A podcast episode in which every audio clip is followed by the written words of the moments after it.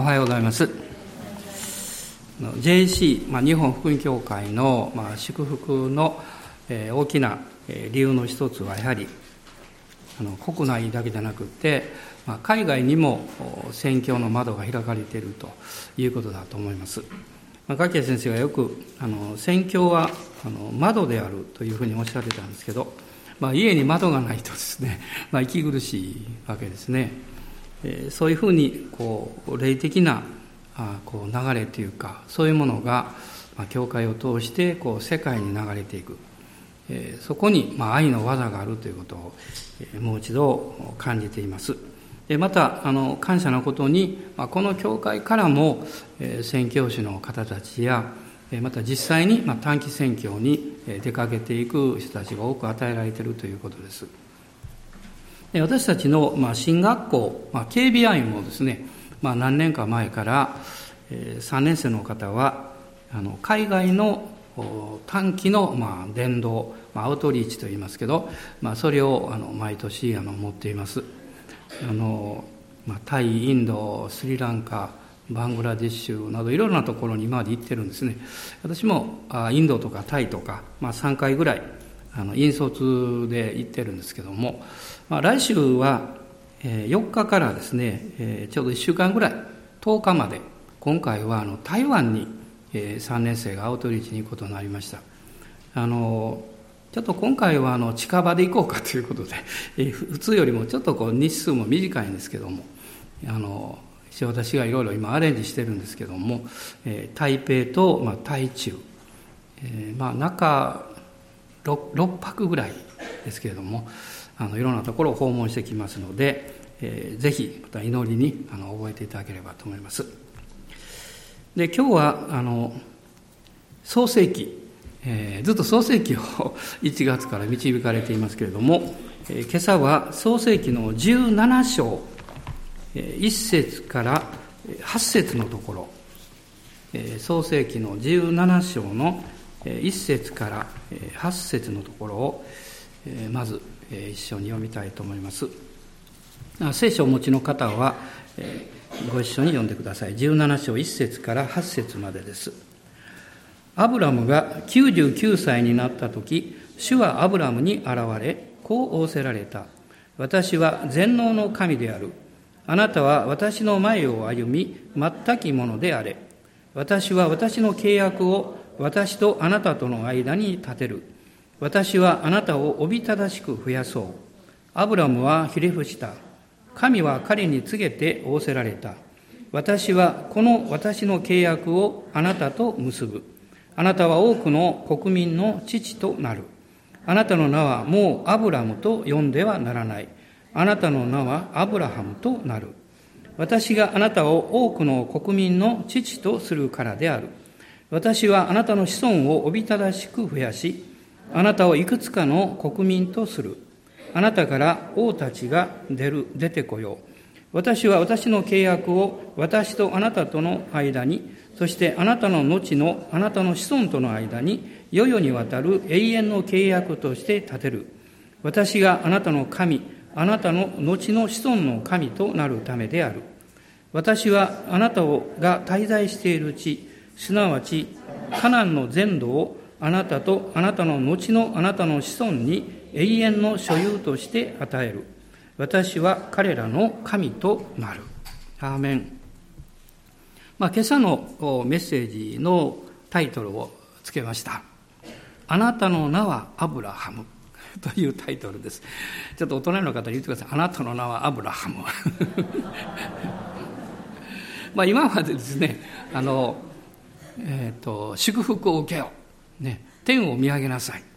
えそういうふうにこうお話をしてきたんですけども、まあ、今日はこの17章に入りましてこの17章というのはアブラムがアブラハムに変わるそういう章なんですねでその背景にあるのは神様がこのアブラムと契約を結ばれたこの15章に出てきますそこでアブラムは連れ出されて夜の星を見てあの星を数えることができるなら数えなさいとこう言われるわけです。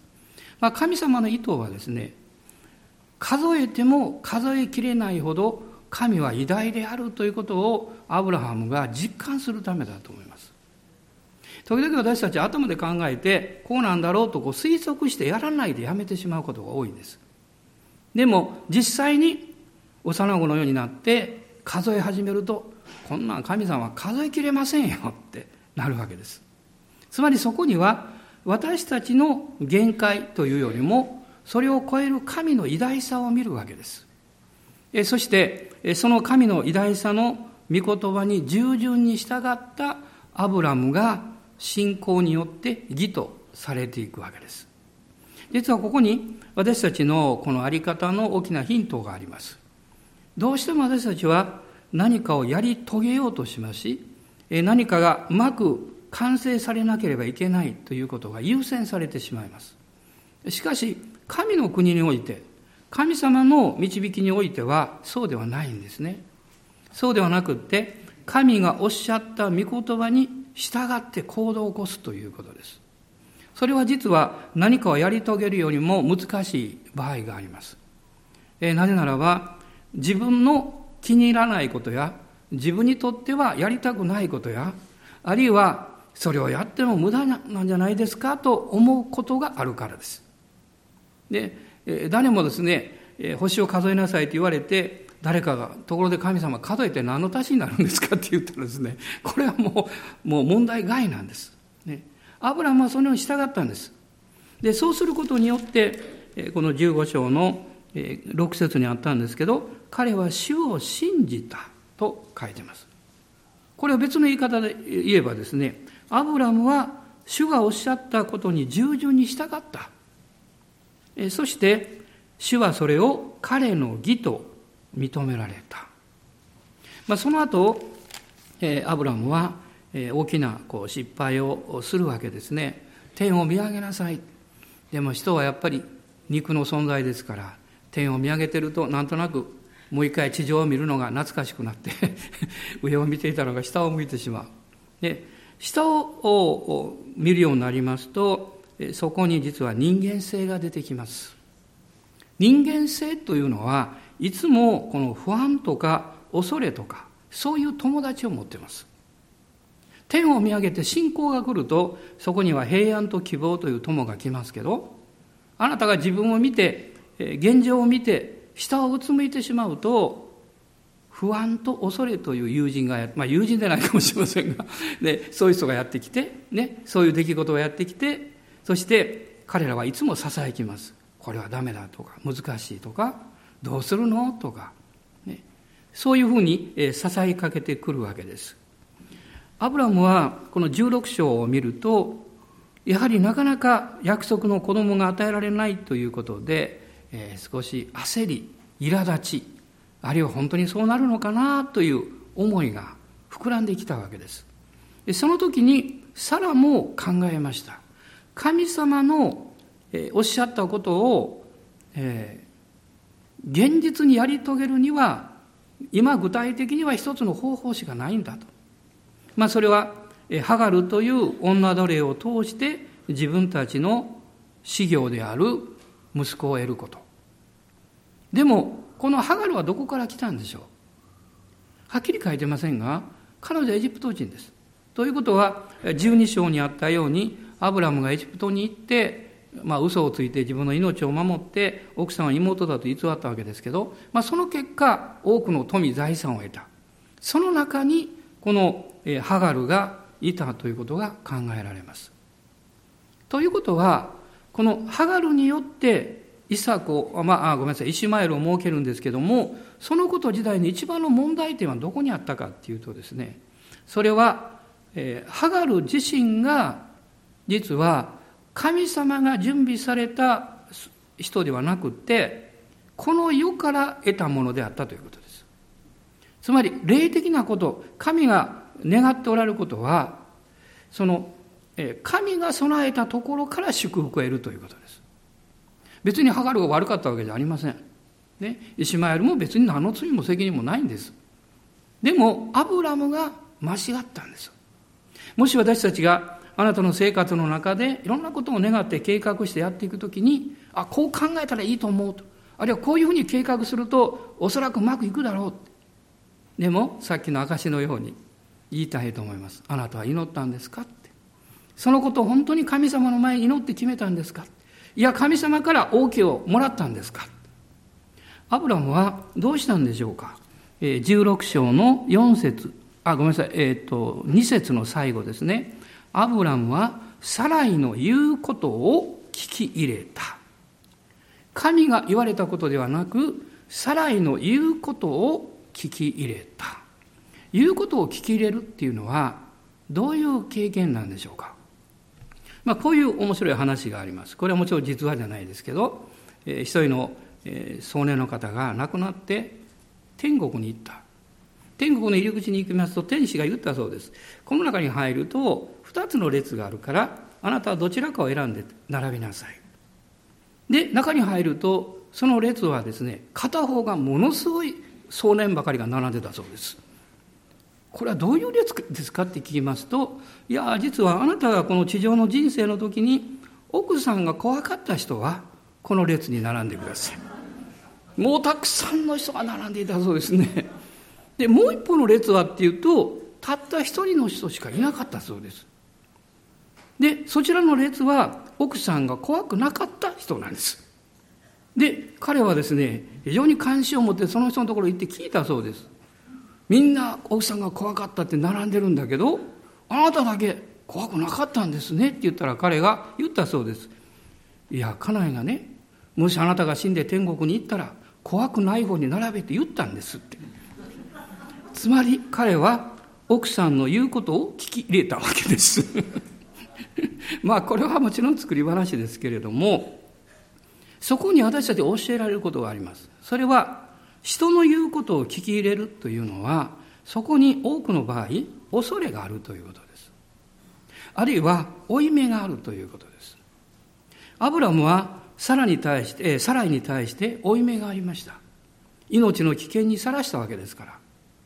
ですから彼女が言われるとですねどうしてもこれ従わなきゃいけないなそういうふうになるんですね。まあ、この問題は実は17章の後半まで続いていくんですけども、まあ、その結果、イシュマエルが生まれて、そしてそれは神様の計画からすれば違っていたんです。ただ誤解しちゃいけないことは、神はイシュマエルも祝福なさいました。そのように書いてます。ね。まあ今の世界を見てもそうなんです。ね、イスラムの人たちが神様の前に愛されていないわけじゃありません。愛されています。まあ、その中のごく一部の人たちが非常に極端な間違った思想に取りつかれているだけなんですね。私たちは神様は人を決して分け隔てなさらないということを知る必要があります。そしてどういう宗教の人であろうがどういう考えを持っている人であろうが神様はその人たちを愛しています。愛しているからこそ本当の神ご自身を知ってほしいと願っていますもし皆さんがあの大切な方がいてそしてその人が何か偽物や間違ったものを持っていたとしたら本当のものをあげたいでしょう本当のことを教えてあげたいでしょうそれはその人が間違っているわけじゃないんですその人が間違ったものを持っているだけのことなんです神様はアブラム自身がその経験をしたことをよく知っていらっしゃいました。そして一つの、えー、一つのある試練を与えられた。それは何かというと、神が沈黙されたということです。神が沈黙した。で、この16章の16節と17節をもう一度見たいんですが、16節を読んでください。16章の方です。ハガルがアブラムにイシュマエルを産んだ時、アブラムは86歳であった。86歳の時にイシュマエルがこの生まれたわけです。そして17章の一節、さっき読みましたけど、アブラムが99歳になった時と書かれています。つまりその間13年間、この16章と17章の間には13年という年月が経っています。長いですよ。ね。おぎゃと生まれた子がですよ。中学生ですか？ね。ずっと神は沈黙された。このアブラムの時代に聖書はないんです。また指導者もいないんですアブラムがここまで来たのは神様から直接聞いて従ってきたんです。その語ってくださった方が沈黙した時、どうしたらいいんでしょうかおそらく彼は何度も何度もまた夜天を見上げながら言ったかもわかりません。私の神を、糸高き神を、私の盾である神を、どうしてあなたは沈黙なさるんですかなぜあなたはお方にならないんですか？それは今日の私たちにも言えることです。神があなたの人生の上に沈黙なさるとき、あなたは霊的に窒息するような経験をします。苦しくなります。そしてどうしていいか分からなくなります。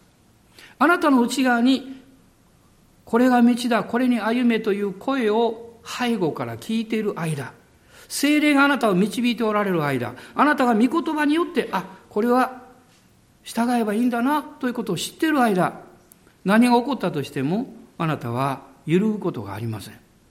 平安があります。でもそれがなくなってしまったら、一番大切なロープが切れたようなものです。外側だけが残っていたとしたら、やがてずれてきます。やがてぶれてきます。やがて崩壊していきます。アブラムはその中で自分の義というもの、自分の何か中により頼んでいた自分自身というものが崩れ去っていくという経験をします。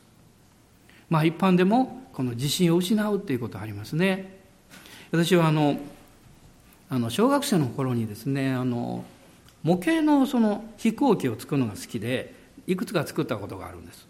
で、ある時少しお金を出して、ある液体、まあそれガソリンのようなものなんでしょうね。それをエンジンに入れるとものすごい勢いで回って遠くに飛ぶというですね。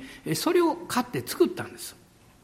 でそれを入れてこう飛ばすんですけど私は慌て者でですねこのエンジンがこれを入れると動くのかどうか試してみようと思って飛行機に取り付ける前にそれをやったんです。そしたらブワーッとものすごい勢いでですねまあ何分ぐらいでしょうか5分か10分か忘れましたけどモーターが動きました。そして止まりました。気がついたら肝心のエンジンをつけた時に燃料がないということに気がつきました。まあなんとね悔しかったことがいまだに覚えてるんですからね。よっぽど悔しかったんだと思います。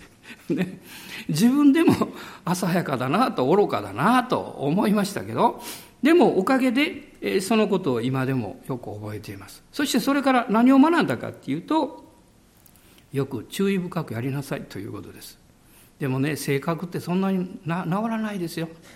私はね物を買ってもまずやらないことは説明書読まないっていうことなんです。どんなに高価なものでもほとんど読みません。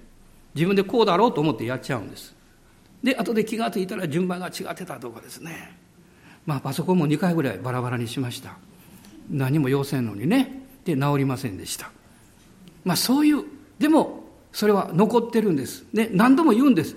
あの模型飛行機のことを忘れたのかって、それでもやってしまう。まあ、人というのはそういう、まあ、えー、愚かさという私は思いませんね。むしろそれは可愛さかなと思います。ね、失敗するのは可愛いですよ。ね、失敗するのは可愛い。本当の恥っていうのは、そんな失敗じゃなくって、一番大切なことを大切にしないことです。これは恥ずかしいことです。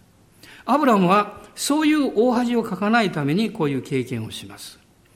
99歳になった時に主がアブラムに現れこう仰せられた。主が現れたということはどういうことでしょう？主が現れてくださる状況をアブラムが作ったということなんです。主が現れてくださる状況って何ですか？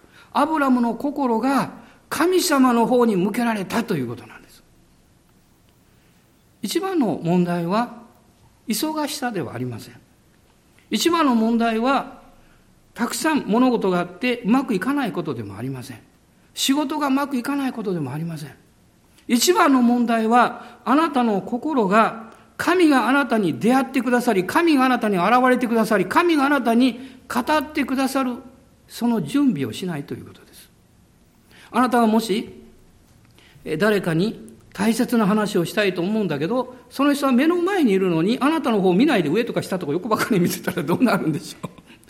まあ人間だったら腹が立つかもしれませんね。まっすぐ見なさいよって私あなたに話したいことがあるんだからって。でもクリスチャンはそうやってしまうんです。礼拝に行きます。聖書も、まあ、毎日でなくても読みます。で、お祈りもします。困った時には。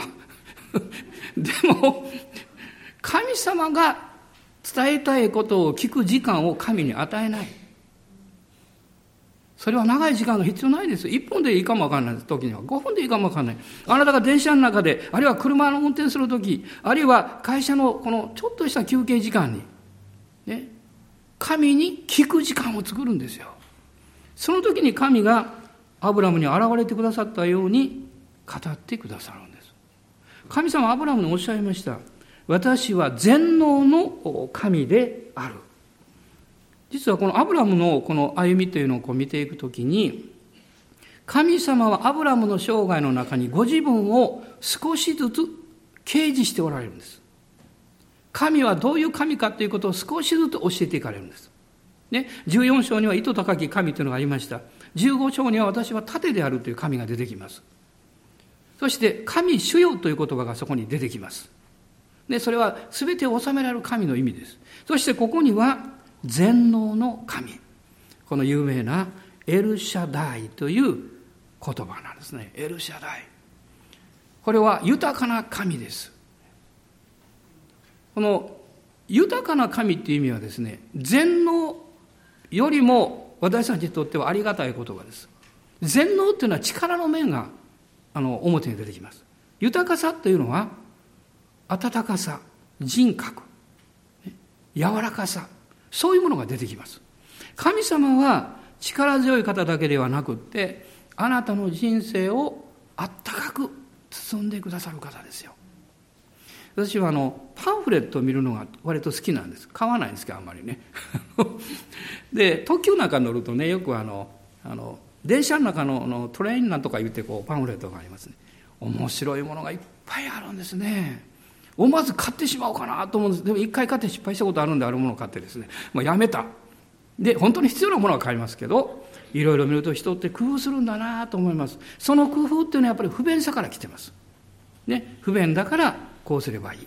でもう冬になりますともう冬前になりますと一番多いの一つはですね寝る時にあったかくするもの、ね、毛布のようなですねいろんなものねあるんですね。面白いなと思います。でもそういうのを見てると思うんですね。人はやっぱり自分の生活があったかくなりたい。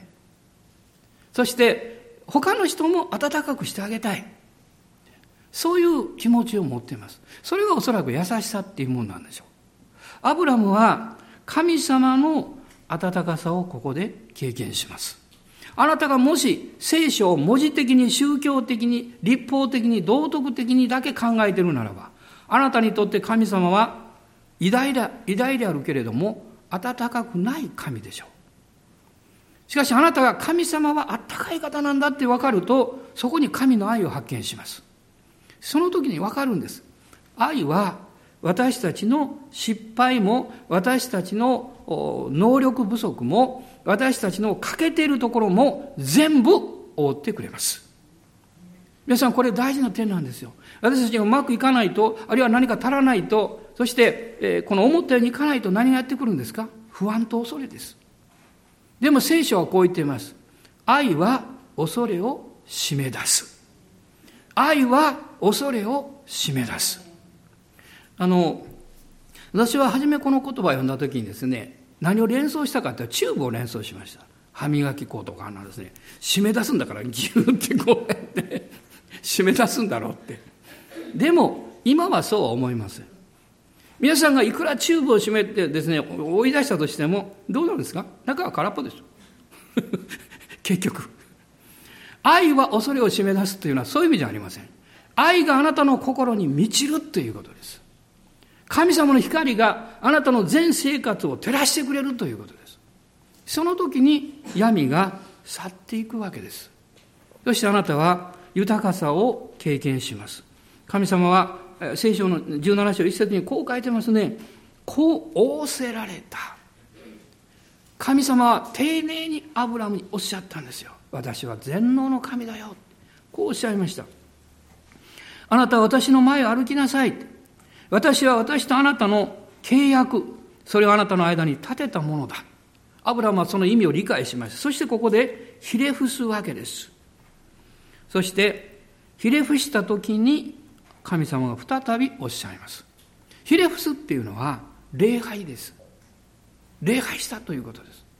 偉大なお方を崇めたわけです。自分の虚しさ、自分の力の限界をここで彼は経験したんです。その時に主が再びおっしゃいます。あなたは多くの国民の父となる。あなたの名はもうアブラブと呼んではならない。あなたの名はアブラハムとなる。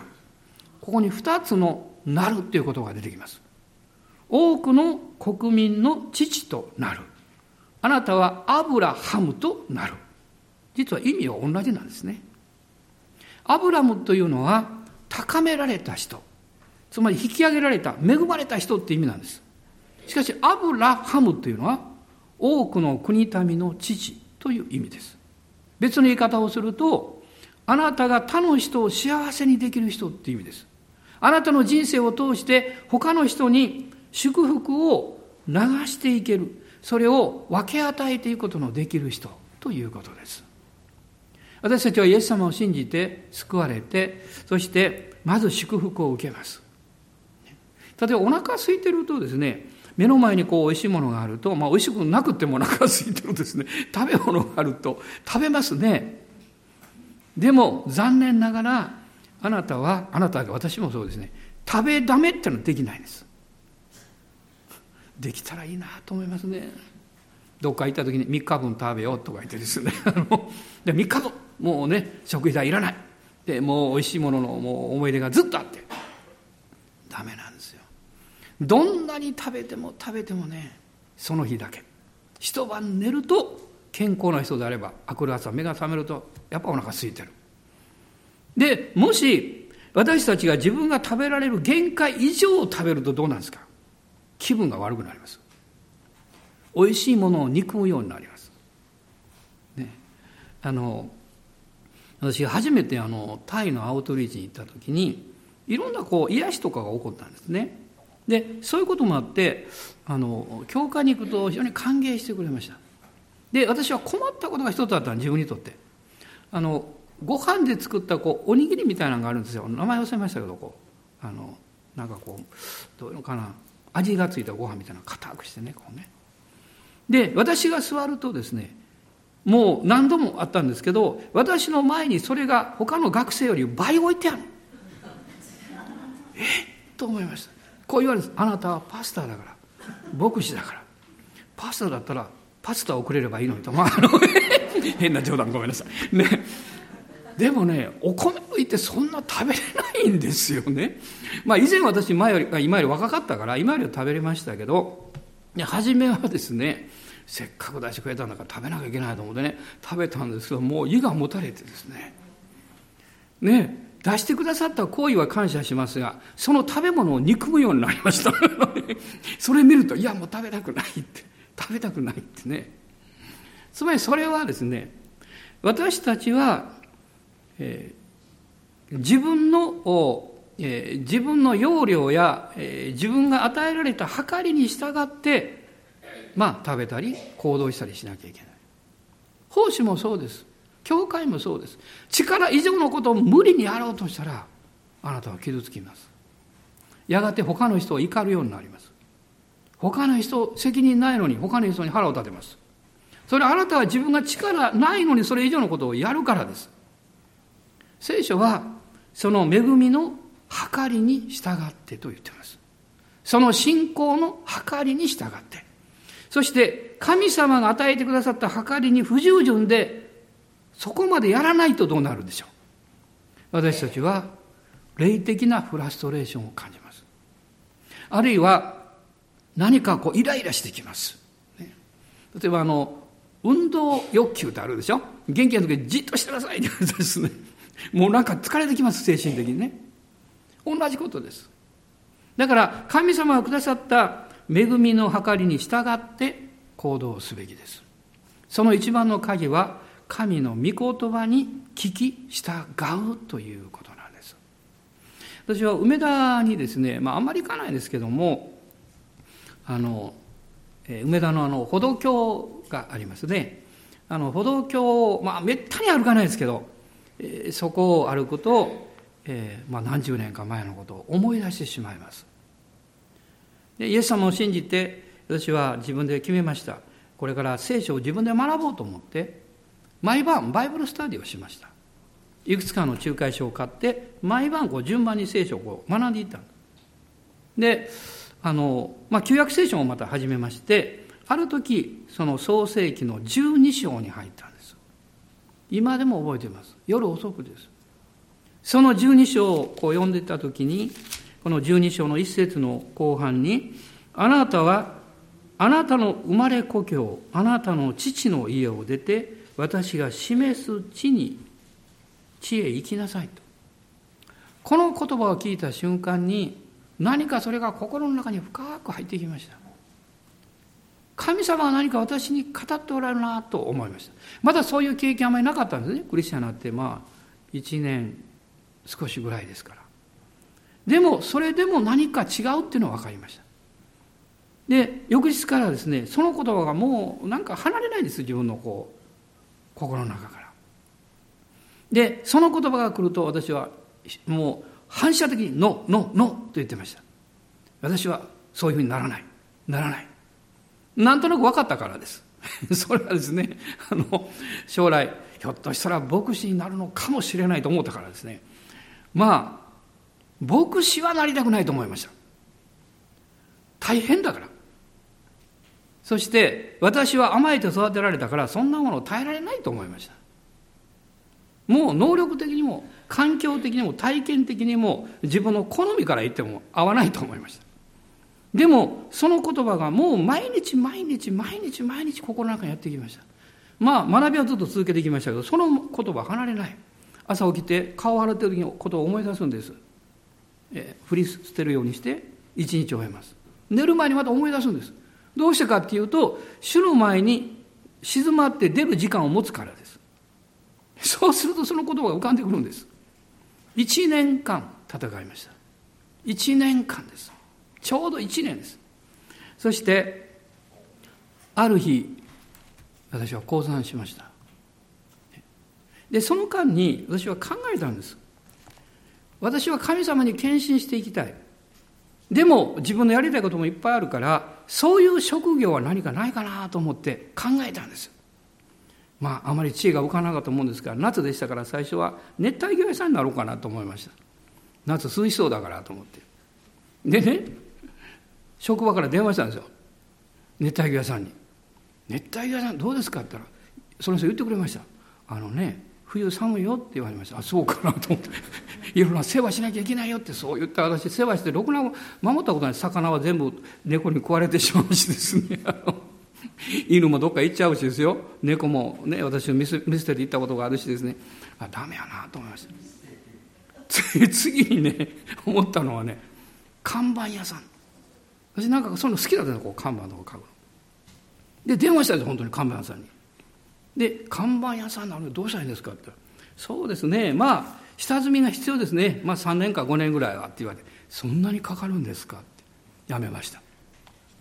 で一つだけ希望を置いてたものがあったんです。それはデザイナーになることでした。グラフィックデザイナー。で私はそういう基礎勉強を実は通信教育でやってたんです。ずっと、ね、やってたんですよ。で、それで、これだと思ってですね。で、ついにそのいいチャンスが与えられました。その、あるポスターを作って、出展して、もしそれが入賞すれば、ね、ひょっとしたらどこか雇ってくれるかもしれないし、仕事の道が開かれるかもわからない。で、私は一生懸命ではないんですけど、時間を見て、適当に ポスターを書きました。で、それを応募したんです。で、その発表会場が実は大阪にあったんです梅田の近くのある大きなビルの中であったんですでこういうことでしたもし入選しておればそこに展示されている展示されていなければ落選ということですで私はあの、まあ、毎日ホールかなんかだと思うんですけどあの行きましたその日ですねでこの梅田の歩道橋を歩いてたんですよで、ちょっと休憩してですね、こうして見てました。まあその当時と今と随分状況違うと思いますが、いろんな人がこう歩いていってですね、私はこう歩道橋から見てたんです。すると、私の内側に何か声が聞こえてきました。あなたは彼らがどこに行くのか知ってますかって。そんなこと分かるわけないでしょって。もちろんそうなんですけど。でも、この問いかけは、その人たちが買い物に行くのか仕事に行くのか、そんなことじゃありません、もちろん。彼らが死後どこに行くのかって。そのことを問いかけられた時に、私はハッとしました。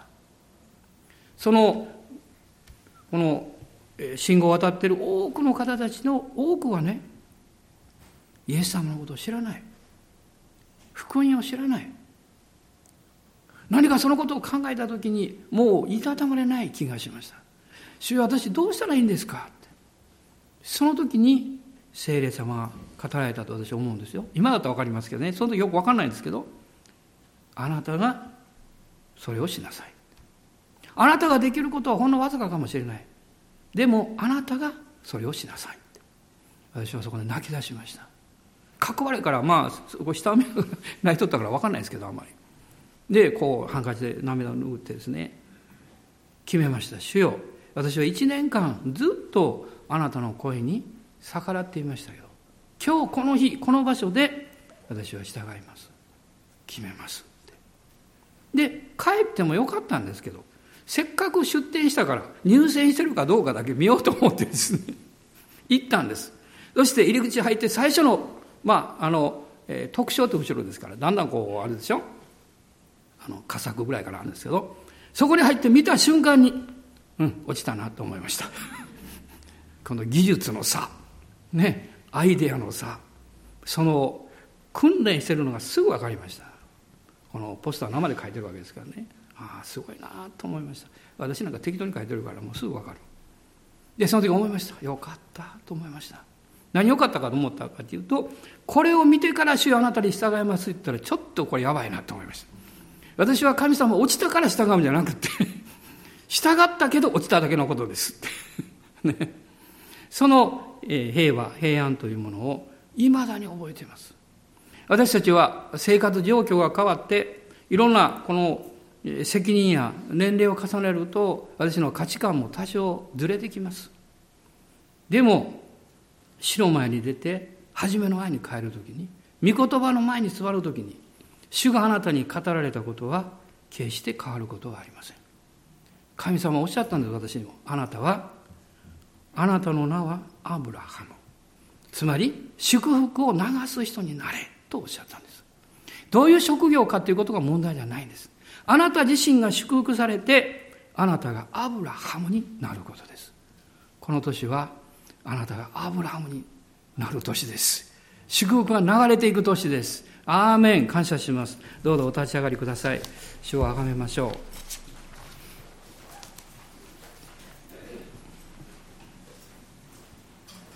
今日おそらくある人たちは何年か前にあるいは何十年か前に神様が私にああいうふうにおっしゃったなということを振り返ったと思います。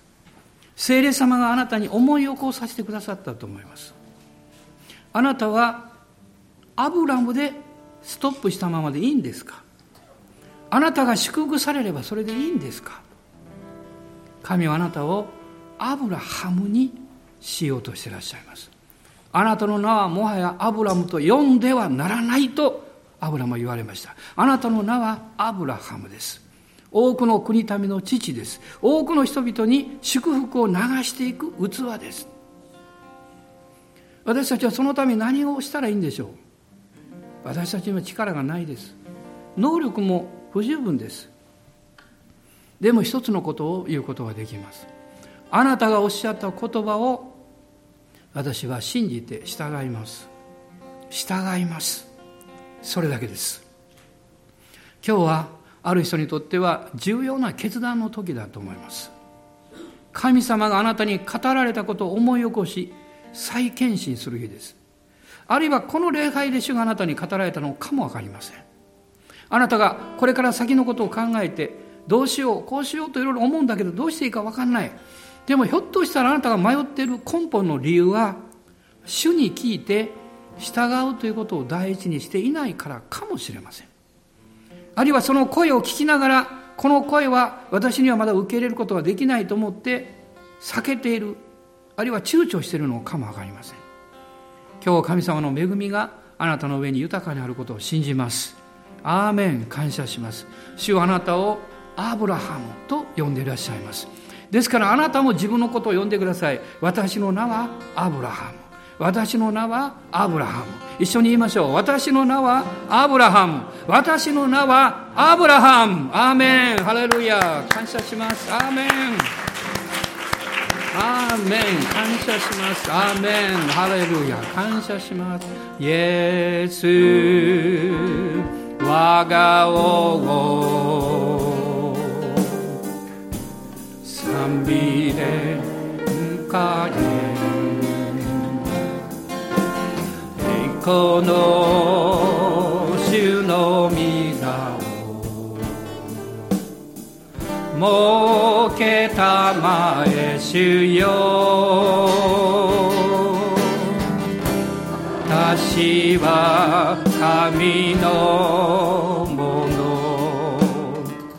ゆえに神に捧げ心のままに収めよう。主イ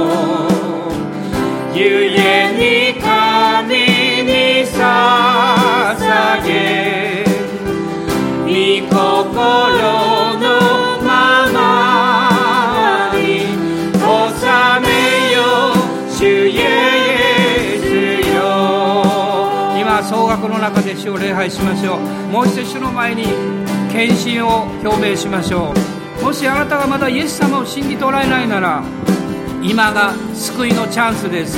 私はイエス様を信じますとおっしゃってください。あるいはどうしていいか分かんない方私はイエス様に導かれたいですと祈ってください。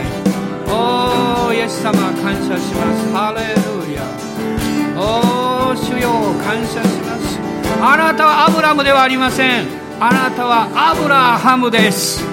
アーメンハレルヤあなたはあなたの家庭のアブラハムです。あなたの職場のアブラハムです。あなたの学校のアブラハムです。あなたが出会う人たちの交わりの中のアブラハムです。主あなたを祝福なさいます。祝福を受けます。そして私たちはそれを流していきます。与えていきます。祈っていきます。どうぞとどまらないでください。振り戻らないでください。振り返らないでください。あなたが決心を変えないでください。神の御心を悲しませないでください。おお主よ。ハレルヤ。ハレルヤ。恐れるなとおっしゃいます。私はあなたの盾だから。私は全能の神だからとおっしゃいます。このお方の言葉を信頼します。アーメン。アーメン。ハレルヤ。アーメン。アレルヤ。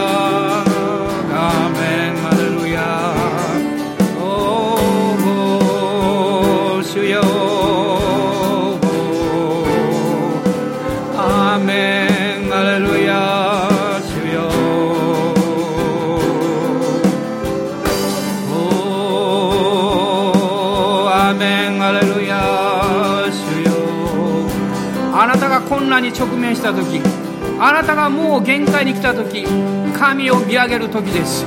天を見上げて星を数える時です。そして主の声を聞く時です。アーメンアレルヤハレルヤ私たちは恐れてたじろぐものではありません。躊躇してあの退いていくものではありません。私たちは前進します。おーハレルヤ主よ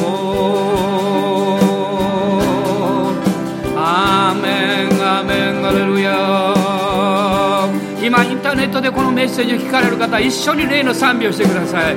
一緒に主をあがめましょう。アーメン。アレルヤ主よ。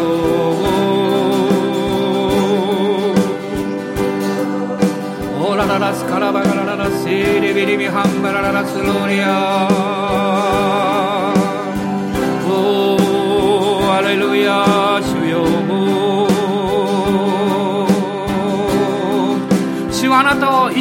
高く引き上げたいと思っておられます。新しい領域に歩むように導こうとしてらっしゃいます。あなたは現実にとどまるでしょうか？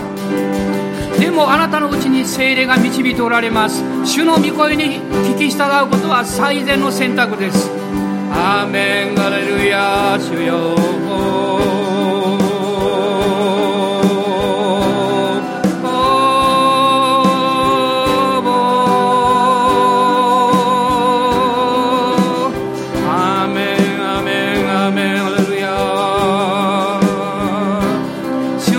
アブラハムとして生きる全ての必要を満たしてくださいます。あなたの経済もあなたの上からの知恵も能力もあなたの家族家族関係も主が変えてくださいます。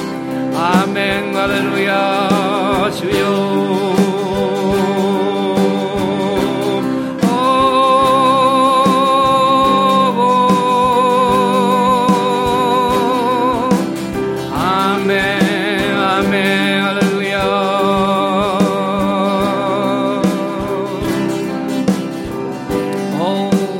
ンバラララスオーリガラララサンバラララシャラバラララサンブロアーメンイエス我が王賛美で迎えこの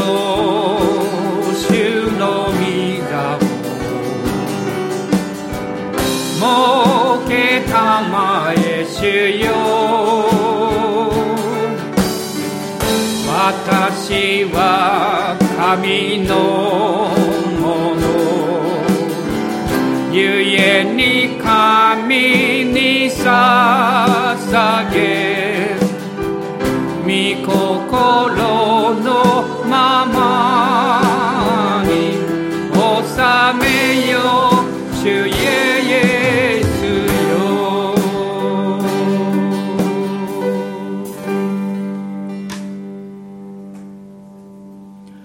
私たちの主イエス・キリストの恵み父なる神のご愛精霊の親しき御交わりが私たち一同と共にこの新しい週一人一人の上にあなたの限りない祝福が豊かにありますように。アーメン。